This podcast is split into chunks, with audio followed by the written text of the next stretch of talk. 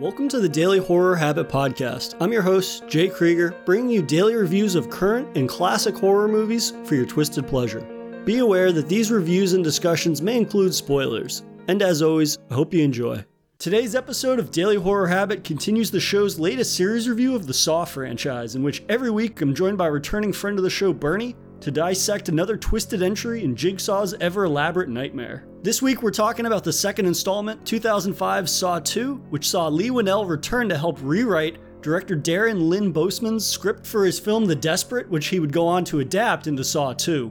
While James Wan stepped away from the director's chair, instead regulating himself to producing the film and giving input on Whannell's rewrite to better bring Darren Lynn Bousman's script into the Saw universe. Saw 2 begins with Detective Eric Matthews, played by Donnie Wahlberg, surrounding Jigsaw, who's once again played by Tobin Bell, in his workshop, seemingly having him dead to rights. But as is usually the case, Jigsaw is one step ahead of his victims and reveals that while the police may have him surrounded, they should have been more concerned with the group of victims he has confined to a secret house filled with his deadly traps. As Detective Matthews has to race against the clock, as the victims have two hours to live before a toxic nerve agent in the house kills them, he learns that his son is amongst Jigsaw's victims. It's a literal race against the clock in this bigger and bloodier sequel. So without further ado, here's Bernie and my chat on Saw 2. Bernie, welcome back to the show, man. I appreciate it, man. At some point, I'm gonna have to uh, use like, do you want to play a game or kind of that in some way in one of these openings, but I wasn't creative enough to do it today. I'm I'm excited to chat about this movie though, man. This was a this was definitely uh, one of the more interesting uh, entries in the Saw franchise. Yeah, this is so. This is the second of three Saw movies that I've seen, um, and again, I haven't really revisited this series in a very long time, um, and so I was kind of surprised in revisiting Saw last week with you. I didn't enjoy it nearly as much as I remember it being, in terms of just like it being as sort of just notorious as it kind of has this sort of hype behind it in terms of like it being very gruesome and very sort of just disturbing. I of course still loved Tobin Bell, of course, and sort of just the grainy grunginess of the world, but I wasn't nearly as kind of captivated by a lot of sort of the traps and whatnot, just because I don't know, I think like over the years I've definitely seen more and more gruesome horror movies, and so in revisiting Saw 2, I was surprised to find that I actually enjoy this one more, I think, than the original. But uh, before we really kind of just delve into Saw 2, I'm curious, in, what do you look for in a sequel? Spe- specifically a horror sequel? Like, what do you consider to be the most telling traits that a sequel is successful? I think there has to be some sort of a lineage to, or some sort of callback to the previous movie, right? The the one that you're following up on.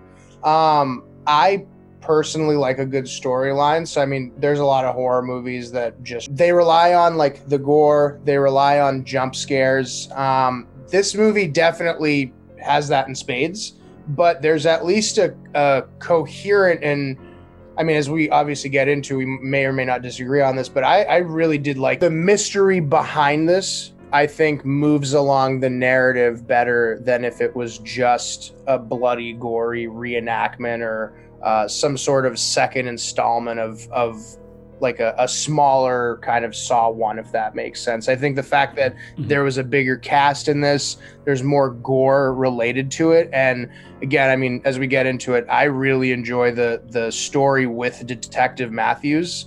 Um, and again we kind of mentioned this uh, in the previous review not everything is as it seems.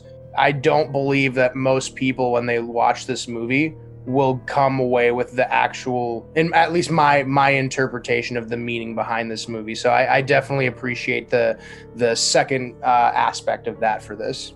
My fear always with sequels is that and it's kind of a problem that plagued older horror films from like back in the day like 70s 80s 90s i'm thinking in terms of um, they had a tendency to really kind of retread on territory covered in the previous film and spending a lot of time sort of catching the audience up.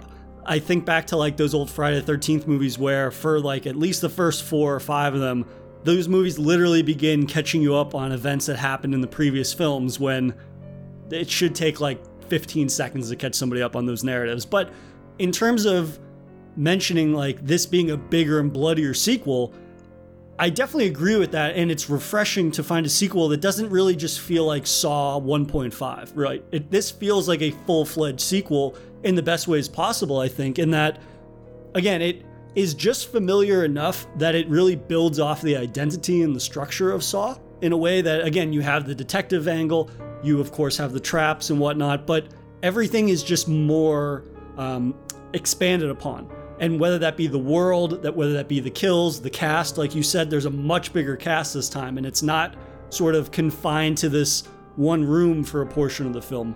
And I think that it's smart to have that similar setup, right? Again, it begins with somebody face down on the ground, you find the cassette tape, oh, there's traps. Somebody, I mean, the film literally opens with essentially a re a redoing of the bear trap scene, except it's reversed. Instead of a reverse bear trap, this time it's sort of like this Iron Maiden uh, Venus flytrap mask.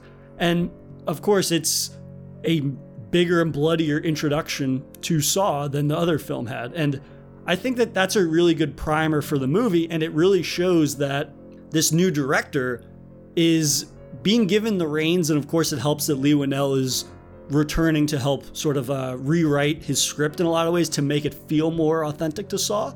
Um, I think that that obviously helps, but the film just feels like it's being directed by somebody that has a good sense of what the first film set out to do.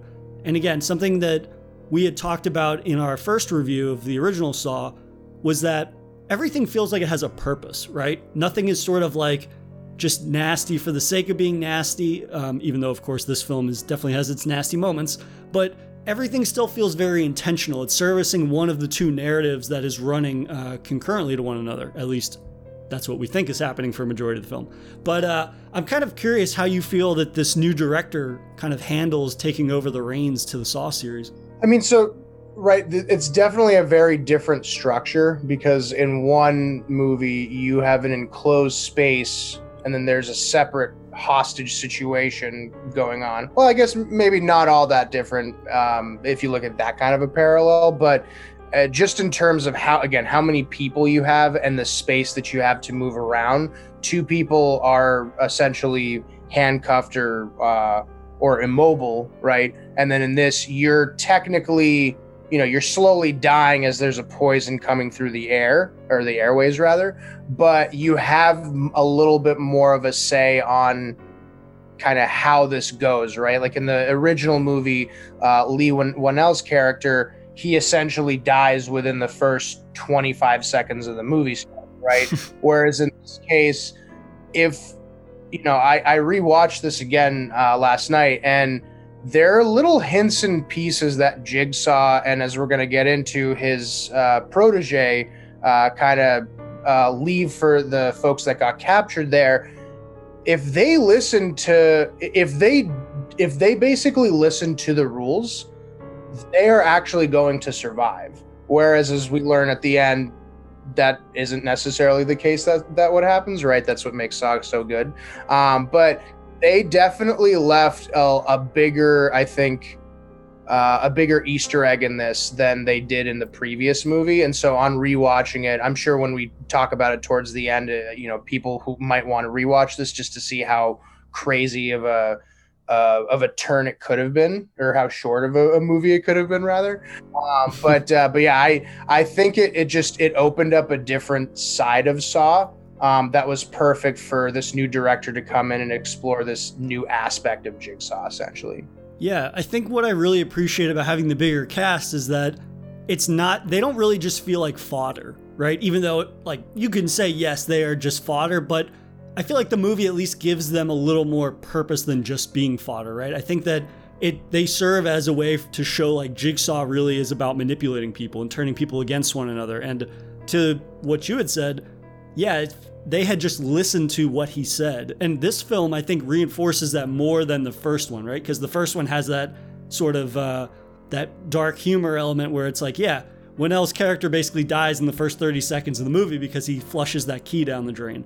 Um, and I think that in this, it shows that, again, like Jigsaw is this twisted, fucked up person, but if you listen to what he's saying, there is actually a way to like survive. And of course, he gets this sick, twisted pleasure in, at the end of the day, turning people against against one another. Um, And I think that that's one of those elements that allows his character to get fleshed out a lot more because if we're being honest, like Donnie Wahlberg's character um, is not not the most uh, original take on a cop, right? He's divorced, he's got a rough relationship with his son, he likes to scream and shout, and we kind of learn that his character, just because he's a cop, it doesn't mean that he is this sort of like force of good, right? And Jigsaw knows that, um, and Jigsaw really kind of like reveals that and exposes his faults, and like in mentioning that he plants evidence, he beats up suspects, all these different things that really show that we have this very flawed protagonist. If we had had a protagonist that was more sort of just like a standout performance, I feel like it would almost distract from that because, again, at the end of the day, Donnie Wahlberg is just another Jigsaw victim. Um, and I think that this film does a really good job, sort of, of fleshing out its primary antagonist more than the first film. And I think that obviously it's intentional, but also that's really important for a sequel, right? Because I think the first film, what you learn about Jigsaw is just barely enough that you're following along in the narrative and you're getting a feel for everything. And the first film never feels bogged down by like exposition, and not to say that the sequel does, but the sequel is allowed to flesh out his character more, and there's more of a drive to want to understand more about Jigsaw, I think. Like that is what you should try to you should strive to do in the sequels, right? Because the audience has bought into the idea of a sequel already. You don't necessarily know that audiences will buy into the first film in a franchise, or at that point, it's not even a franchise. You just want to see if people are interested in this concept that you want to potentially grow into a series or a franchise. And so to see a sequel that doesn't get bogged down in anything, right? It doesn't sort of lean too much into the gore, the gory traps, doesn't lean too much into the uh, pro- the protagonists, but it also doesn't lean too much into the antagonist either. It feels like they really do touch upon these different narrative avenues and also the practical gore stuff that we're there for as well. It touches upon all these things really well in terms of not overshadowing one element over the other. Um, and that's very rare, I think, for a sequel right out the gate that came out a year after the first film. Right. I mean, it's very even keeled. And to your point about uh, Donnie Wahlberg's uh, detective work there, uh, both him and Danny Glover's detective characters are relative cliches, right? And what I enjoy about Saw in this particular aspect is that as Saw 2 is going on, and even in parts of Saw 1, there are obvious moments where when you learn about who, like what actually Jigsaw is or who he is, you feel you might feel a little bit empathetic towards him because he is an old man that um, has cancer and he's dying of it, right? Um, in the second movie, uh, Donnie Wal or Saw Two rather, Donnie Wahlberg's character beats the living shit out of Tobin Bell, and obviously, like from a there, there's there's two sides to it because again, you see from the perspective of you're dealing with a dirty cop. However, he is trying to save his kid, obviously but you're also dealing with a guy who obviously is out of his mind, but he's an old guy with cancer. So like it's just a very weird contrast that keeps being brought up. Um, the thing that I the thing that freaked me out again in this movie was that like I wasn't actually sure what the movie was about at the end in the sense of like is the test for his son for the eight people that were in that that building or structure right uh, that were playing the game, or was it actually for Donnie Wahlberg's character? And I, like halfway through, I started thinking about that, and towards the end, I really I, I kind of came up with my with my answer on how I think it went. But um, I'd be curious: Did you ever have that notion pop up of like? Am I actually is the game about Donnie Wahlberg or the eight people, or was it just more of like trying to figure out why Obi was so weird through the first 35 minutes. I really like that again, the film introduces a much larger cast and yet we're it, the film is able to make us question that, right? This idea that it's like who is the true player of this right. game? Is this all about Mark Wahlberg or Donnie Wahlberg? Is this about Tobin Bell at the end of the day? Is this about the actual victims themselves? And I love that that lens, when it shifts between characters, there's still a narrative that is at least compelling enough that you're curious about that, right? And of course, eventually, as more and more victims are getting killed and killed, um, it's still very kind of refreshing that you're able you're still questioning everything and i think that is an element that at least from my understanding gets kind of lost the further into the series that they go with a lot of these sequels in that you're not really sure about anything and i think that that is something that is lost on some people when they talk about these films in that oh they're kind of just like mindless there's just like gory for the sake of it but really there's kind of like this paranoia element to all of the narratives so far that we've seen in Saw 1, Saw 2 that is making you question everything. Like, can I really take what I'm seeing at face value? Is this necessarily about this one character, or are they just another victim and not the primary victim? Um, and that's an element to the narrative that I really like. But I want to go back for a second to what you were saying about um, Jigsaw's character. And something that I think this film really solidifies in him being this very iconic, obviously horror uh, antagonist and villain, is that even when he is this, like, again, we don't see him much in the first film. In this film, he is a very sort of just like a shriveled up old man who's clearly in the last stages of cancer and he's very sick and all of this. And yet he is in control throughout the entire film, even when Donnie Wahlberg is beating the fuck out of him and shoving the barrel of his gun down his mouth. Like, he is never not in control. And I love that his character is really one of a character that relies on his intellect. He never, again, never has to raise his voice. He never really has to uh, use power over people or anything like that. And it's something that I think gets overlooked a lot in that he very much is this sort of the uh, the intellectual serial killer in a lot of ways. Like obviously you've had people like Hannibal Lecter who it's like, oh, they're brilliant, but at the end of the day, they're still like slitting throats and chewing off people's faces. But Tobin Bell's character, he never has to do that. He doesn't have to get out of his chair to really do what he is doing. And I think that that's an element to his character that makes him a very just an entertaining horror icon in a way that not a lot of horror icons are, right? Usually it's they're running, they're known for their brute strength, their invulnerability, and yet this sick old man is essentially about to bring a city to its knees, and uh, the police have to divert all their forces to whatever crime scenes that he is involved in, and he doesn't have to get out of his chair. And I really love the contrast in this where, yeah, he's sitting down for most of the time, but he's never not in control of what is happening, and he's always four or five moves ahead of all of his adversaries. And that's an element to his character that I think it gets overlooked. Again, because of like the traps and how bloody and gory they are.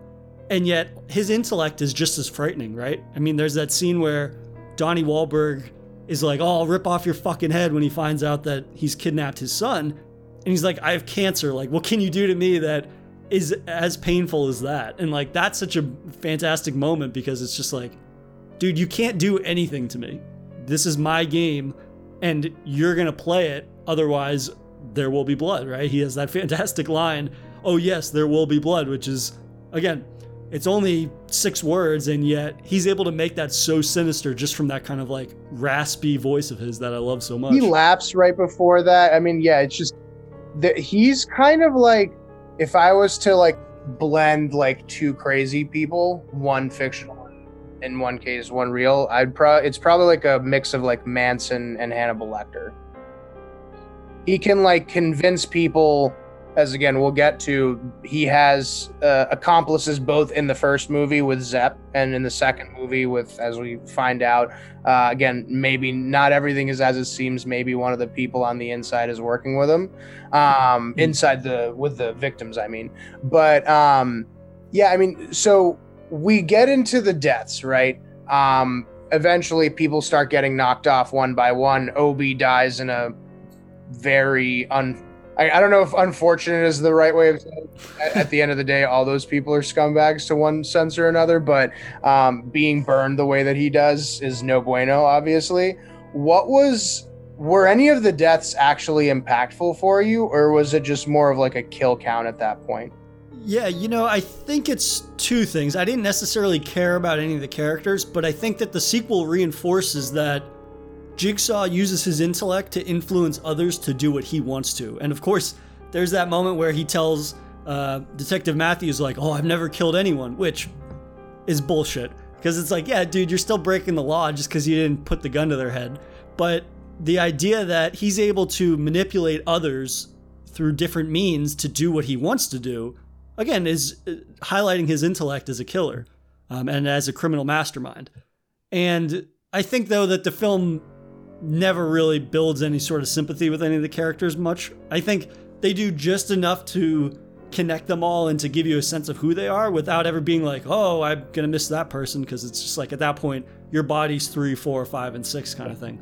I did like the sort of blending of the kills, right? I don't think it ever really necessarily like that's the fear when you get a bigger cast, right? Is that the deaths are become so frequent that they become diluted as a result of the vast number of them or kind of just a lack of creativity. But I felt that a lot of the deaths, for the most part, were fairly memorable um, whether that be because of the traps themselves or kind of just the more graphic nature of them. Like, obviously, you can see the difference in what they're able to do with these films the more the budget increases. I think the budget of the first film was 1.2 million or something, and the budget of this one, I believe, was four. Um, and you can see that in the sets. Obviously, there's more sets, there's more practical work uh, applied to all of those kills and there isn't a single one that is not memorable. Of course, that first opening set piece with that sort of Iron Maiden trap is te- is again it kind of is this again this tetanus gross metal contraption that as soon as it slams shut on the guy like it starts bleeding out of the eye holes and everything which is disgusting of course but also a maybe seemingly insignificant or just a very brief kill like when the guy puts his eye up to the peephole through the door and then the gun blows the back of his head off like it's such a brief moment, but you can see that where the budget went to this film. You can see like that in the practical work, how gory that moment is and how gruesome it is. And no matter how short it is, it kind of leaves an impression on you. Yeah. We'll get back to that specific scene because, like I said, there's that whole opener could have like completely changed the dynamic of the story of those survivor or the victims rather. Um, so would you say that there was like one specific kill that really stood out that you enjoyed more out of all the others or was it did you just enjoy the fact that all of them had a uniqueness to them that um, kind of help. you know it wasn't even a kill it was the scene where amanda from the first film like obviously that's a big deal right is that we have another returning character other than jigsaw this woman that is finds herself in this house full of traps and she is a survivor and you're like wait Jigsaw double dips on victims? Like, what is that about? And so that adds a uh, an intrigue to like the mystery and the narrative overall of Saw and Jigsaw, which is kind of cool, right? You wouldn't expect that. You would almost expect perhaps one of the characters from one of his um, maybe I don't know about victims, but like maybe another detective or something from the department shows up, which you do. You get that uh, the female detective early on who was in the first film, but she was only in like 30 seconds of the first film, so you would barely. I, you wouldn't be uh, you couldn't blame you for not picking up on that because she's literally in like 60 seconds of the first film but um, i think for me the scene that stands out the most and no matter how poorly some elements of this may have aged the scene with the needle oh pit oh my god makes my fucking skin crawl to a degree that i like i'm grinding my teeth i have to look away like it is so uncomfortable and it again, it is kind of the brilliance of the traps that I've seen so far in these movies that it taps into this primal fear or a fear that is fairly common that everybody can relate to. Like whether it's the doll, then you're like, oh yeah, dolls are creepy. Or like for me, like I hate needles in real yeah. life. So to see this woman get thrown into a pit of dirty, crusty fucking needles, talk about tetanus, like all that you can see, it looks like all these needles are used. Yeah they're like they've got like drug residue on them and everything, and then you she stands up and they're just like sticking out of her, and then when she realizes like oh I have I think they have two minutes or something to find the key at the bottom of this needle pit to open this door, and behind the door there's supposed to be antidotes. And then she realizes, hey, I've got 30 seconds, and she like starts taking her hands, and they might as well be shovels, and starts flinging this broken shards of needles everywhere, and more of them are getting stuck in her while she's doing that and freaking out. Like it is such a skin crawling moment, and that's a way that people describe a lot of sort of horror moments. Like, oh, that was skin crawling. That made my.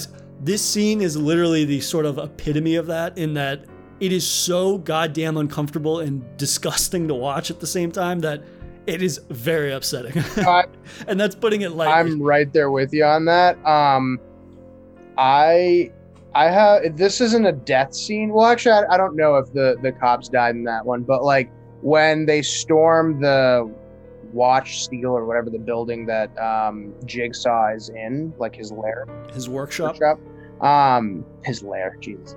Uh, Uh, it is kind of a, it is kind of a lair. He is kind of like the torture equivalent of Batman, right? He's got supposedly like vast wealth, and he's just making all this fucked up shit with that's it. that's a fair point. I appreciate you saving me on that. So there's a scene where the cops storm, uh, you know, Jigsaw's uh, workshop, and they're walking through like they open up this walkway that's covered with like steel and barbed wire almost right? It's like a cage kind of a structure.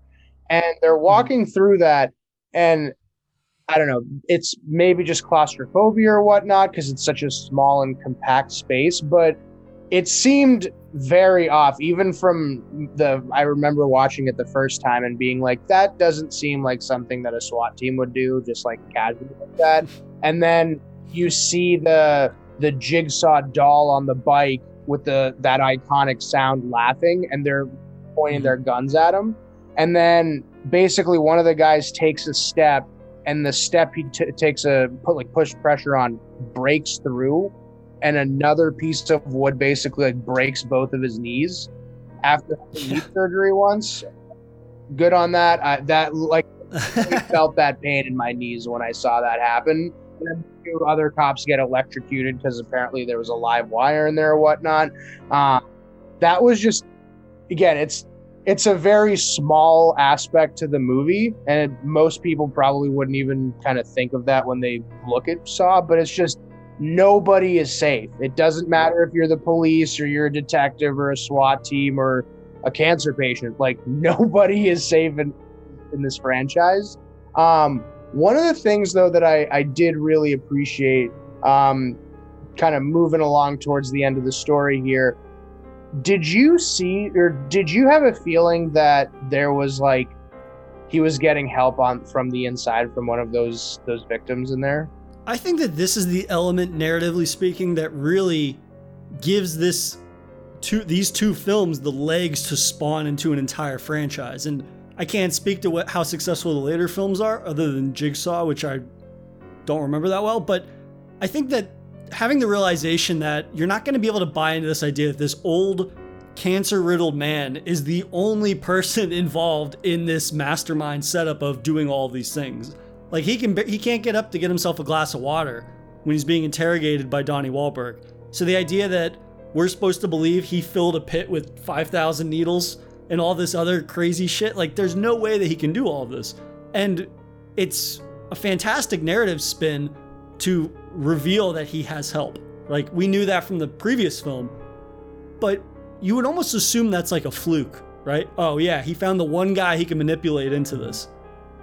But then it it feeds into this sort of like ideology that he has that there's a lot of people out there that he can manipulate based on sort of like whether they have past traumas or he can sort of find an element a brokenness in certain people and he can exploit that. And again like fuels this sort of like criminal mastermind element to him. Um, and i really love this idea that oh hey he had somebody on the inside the whole time right? And i think that that pairs really well with the idea that nobody is safe. At the end of the day who can you trust? I remember one point when I originally saw this film, I was like, is Detective Matthew's son maybe the inside mm-hmm. man? Because it's like, yeah, they have this shitty relationship with one another. You can see that there's a certain brokenness in his kid.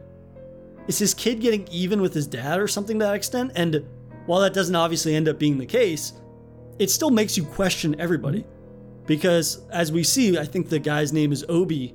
We see that Obi was manipulated into kidnapping people for Jigsaw. Mm-hmm. And we don't necessarily need like what Jigsaw has on him to do these things.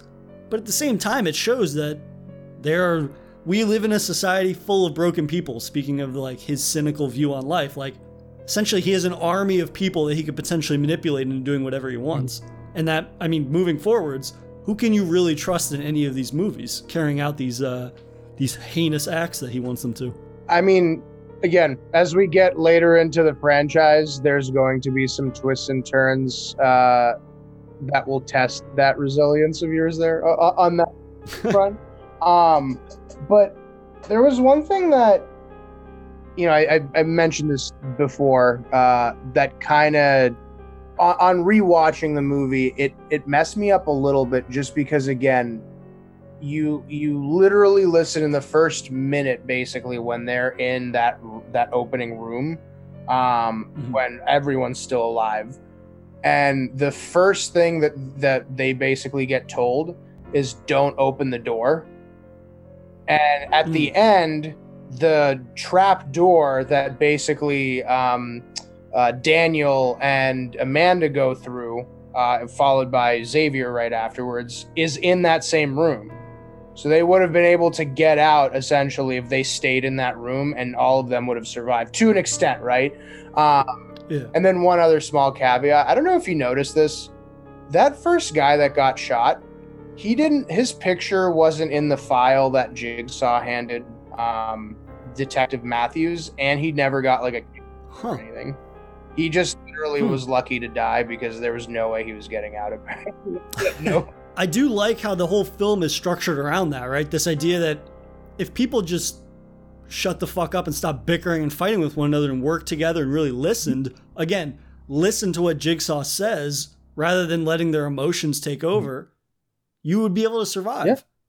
Of course, that would make for a pretty short movie. Right.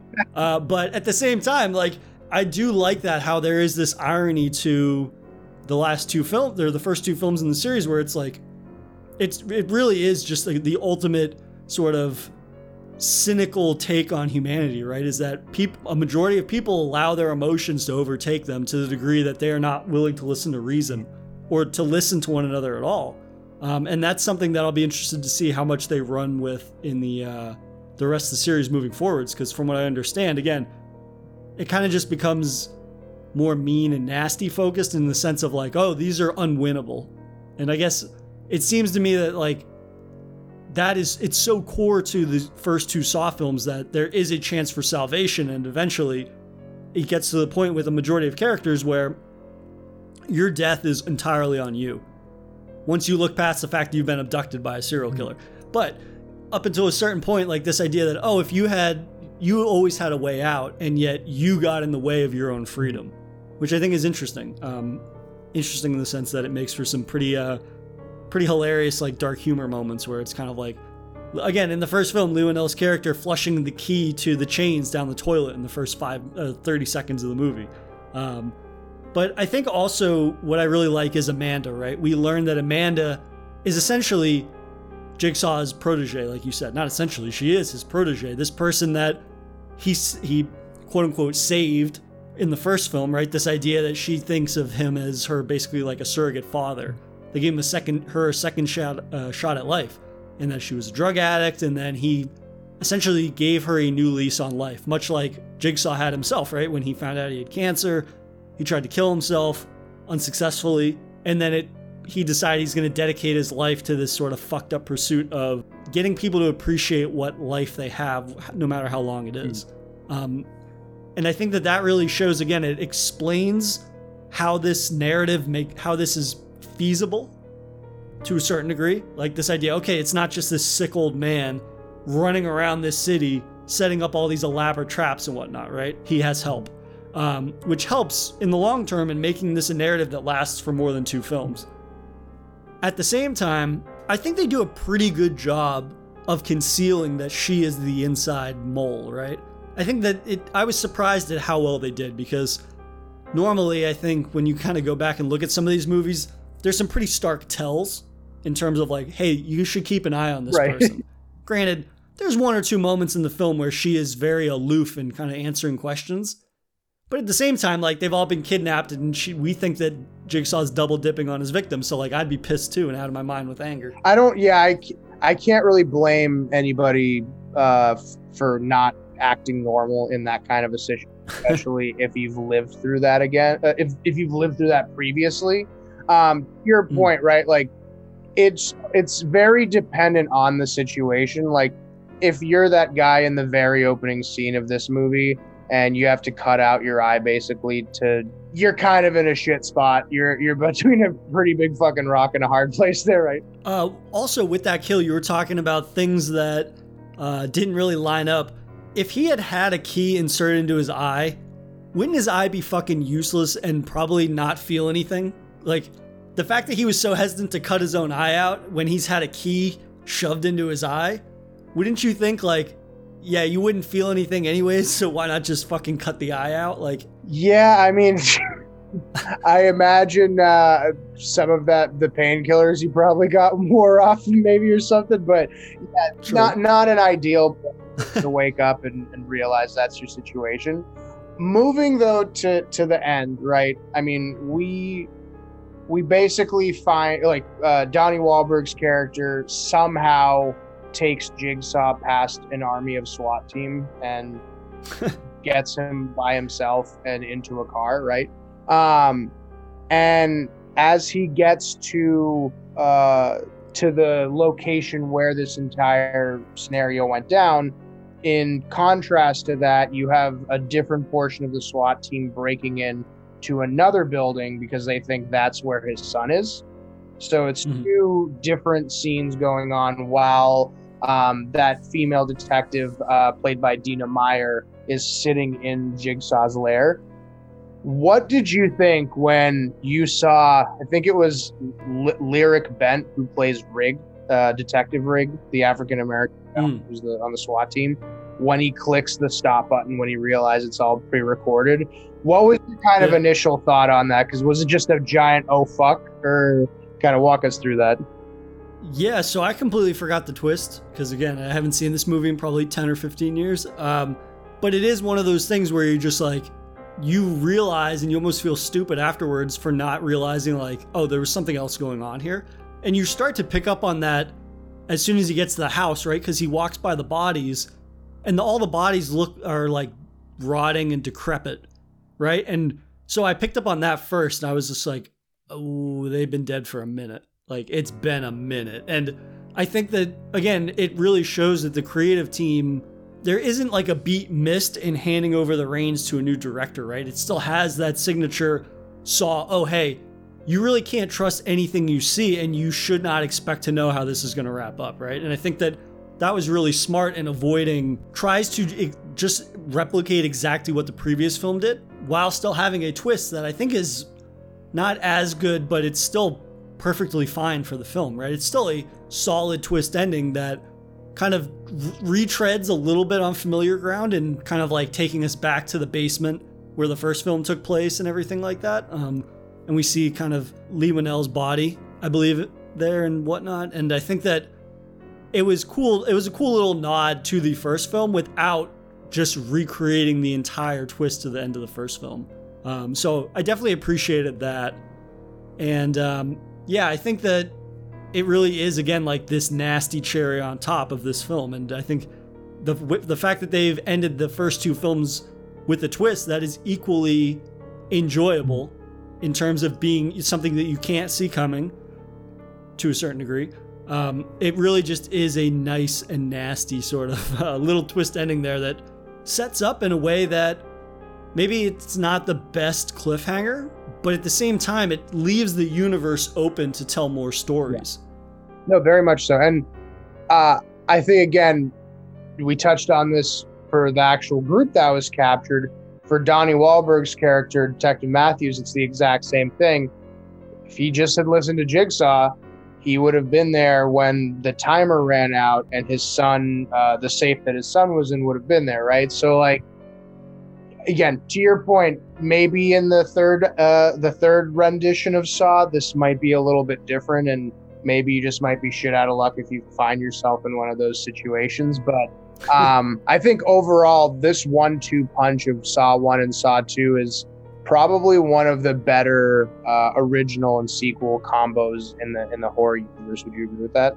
Uh, for sure, yeah. And I th- well, I think that they complement each other very, very well. Yeah, I'll agree with that. Yeah, I think that the first film is presents an interesting concept that on a revisit, I don't know it necessarily uh, capitalizes on as well as it can throughout the course of the film. But in terms of you want an example of a sequel that is following the kind of like bigger and better mentality, I mean, Saw 2 does that in spades in a lot of ways. And it, of course, it's not a perfect film, but I think that it really takes the vision of the first film and it expands upon it in bigger and bloodier ways while still being true to the first film. And it doesn't feel like a blatant retreading on what they did previously.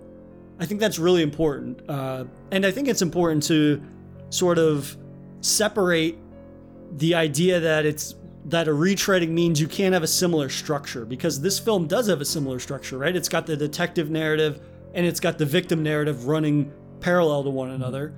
It also has a twist, right? And also the protagonist is a cop to a certain degree, uh, or one of the protagonists is, and they are directly affected by this. But at the same time, like all the traps are really different. There are more of them. None of them feel like they are skimping or not in line with sort of like Saw's signature brutal style of, that it's going for in terms of the kills and whatnot. Um, and again, it has a twist ending that references the original, and yet it is different and it leaves the film open in a way that the first film did not. I think the first film, it's it ends and it's pretty. I think it's indicative that, or rather, it's an indication that hey, Adam is not going to survive. He's going to die in there because again, you have that film ending with the credits and you hear him screaming in the background. Whereas this one, Donnie Wahlberg's son is still alive. A majority of the detectives are still alive, and he is alive. But of course, it ends with her slamming the door. Um, but at the same time, I don't know. D- Donnie Wahlberg also is like a bigger actor, so the idea that they were gonna kind of just like kill him off, I don't know. I didn't buy into that really. Yeah, I think that this ending is just referential enough to the previous film, and yet it feels like they put so much more effort into world building. I don't know that Donnie Wahlberg is dead, right? I I have a feeling that his character shows up again, not only because he's obviously a bigger star than well, I guess he wasn't a bigger star than like Cary Elwes was, but at the same time, he is a bigger name than like Leigh Whannell was when that film came out just a year previously. So I'm interested to see if he shows up again. I would not be surprised if he does. Um, and I think that also just it's it makes me want more from this universe because they've expanded that hey, Jigsaw has a whole uh, harem of people apparently that work for him, and he's got this new protege. Who knows how many other people he's going to be able to manipulate in the future, or he's manipulating now to help him. And it just it adds this sort of conspiracy paranoia angle to this narrative that you really can't trust anybody. So going into the next film, I'm going to be even more paranoid of all the characters because I'm going to be like, hmm, are one of you a plant again? Are one of you being manipulated into going against the group or helping to further orchestrate this? So, I mean, I'm curious, how did you feel that the ending compared to the previous film? Again, I think it's they're different in the sense that one, the first ending was perfect for mm. the movie. The second ending was a a really good like iteration of the first movie, if that makes sense. Because essentially, at the end of the day, whatever happens, we get brought back to that same point of if you fail, game the game is over for you, right? And again, as Leigh Whannell and uh, D- uh, Donnie Wahlberg's character found out, um, it's not necessarily pleasant. Um, we still don't know, by the way, what happened to Dr. Gordon. Um, keep in mind, uh, right? So there's still other mysteries to that point, uh, or in this universe, uh, kind of out there. But uh, I will say I did take a look at uh, Saw three. Uh, the director is still Darren Lynn Bousman. Um, mm-hmm. So at least there's not going to be a, a, third director that tries to kind of. I believe he directs two two more films, doesn't he? I, Three and maybe four. I, you know, I'm one of the schmucks that when they watch Saw, I do it not the director. Um, but but uh, I mean, I, I personally, uh, I, am not familiar with who did the direct, uh, who directed uh, the rest of the Saw movies, but at least for this third iteration, um, we don't have to worry about um, too many changes on that front. Obviously, cast is a little bit different, as as it should be. Um, but mm. it kind of suck if there were eight dead people in there. But um, but yeah, I, I think that Saw three, uh, there's definitely a different story to it as as there is with one and two. Um, but we'll see if you're kind of your your thought process uh, proves to be correct on like the storyline starting to break down starting after the second and third one. Yeah, I'm really excited, kind of knowing that the same director is going to return for definitely one and potentially two of these movies, and it'll be interesting to see how much of the sort of narrative of the first two films we liked, how much that has to do with the writing, or does it have a lot to do with sort of having the right director that knows the sort of style and tone of these movies that makes them so different than the other sort of horror slashers and films out there at the time period when these are coming out. Because again, like I said, I in terms of hey, we we managed to go almost the entire episode without saying torture porn a bunch of times like we did the first time. But uh, in terms of like these torture porny type of movies, I prefer something like Saw to something like Hostel, right? And I've said that before.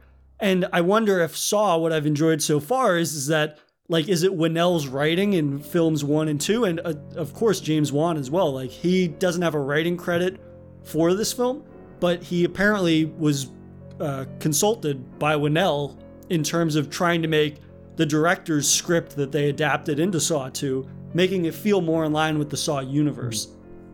And so that's one of those elements that I'll be curious to see, right? Because I, again, I don't know if Whannell wrote the script for the third one as well. I know that he's a producer, I believe, but it'll be interesting to see how much the director has in terms of taking that narrative and then seeing if he can sustain that same style and tone, or if hey maybe the writing and the story is going to take a nosedive when the creative, the original creatives have now left the project in that capacity. So I'll be interested to see how that evolves. Um, but yeah, I mean, I'm I'm definitely excited to to watch the third one and and see uh, what differences both uh, pro and con we kind of take out of it, man. Yeah, I think so far, I definitely enjoy the second one the most. Just again because it is really it should serve as like the blueprint for new franchises and how you expand on the original film. Because I mean, this film I, again, it like it's not perfect, of course, but at the same time it does take that concept of the first film and expands upon it in a really entertaining way that feels organic, right? It doesn't feel like a new creative has come in and now we're left with this thing that doesn't feel anything like the previous film. Like you would almost feel as if James Wan was again back in the director's chair in a lot of ways. And again, it'll be interesting to see if that's because of his influence in terms of the writing and the tone of the script, or if it has more to do with the filmmaking. Um, so I'm interested to really see how Saw 3 handles that. But uh, as always, man, it's a, it's a pleasure talking horror with you, and I can't wait to kind of dive into the series a little bit more next time. hey, time. man, I, I love uh, being on here and uh, love the work that you're doing. Uh, I very much appreciate you having me back on, man. If you enjoyed this episode, please subscribe to Daily Horror Habit on your preferred streaming service and follow the show on Instagram at Daily Horror Habit and on Twitter at Daily Horror Pod for episode updates. Thanks again for listening, and I'll see you guys next time.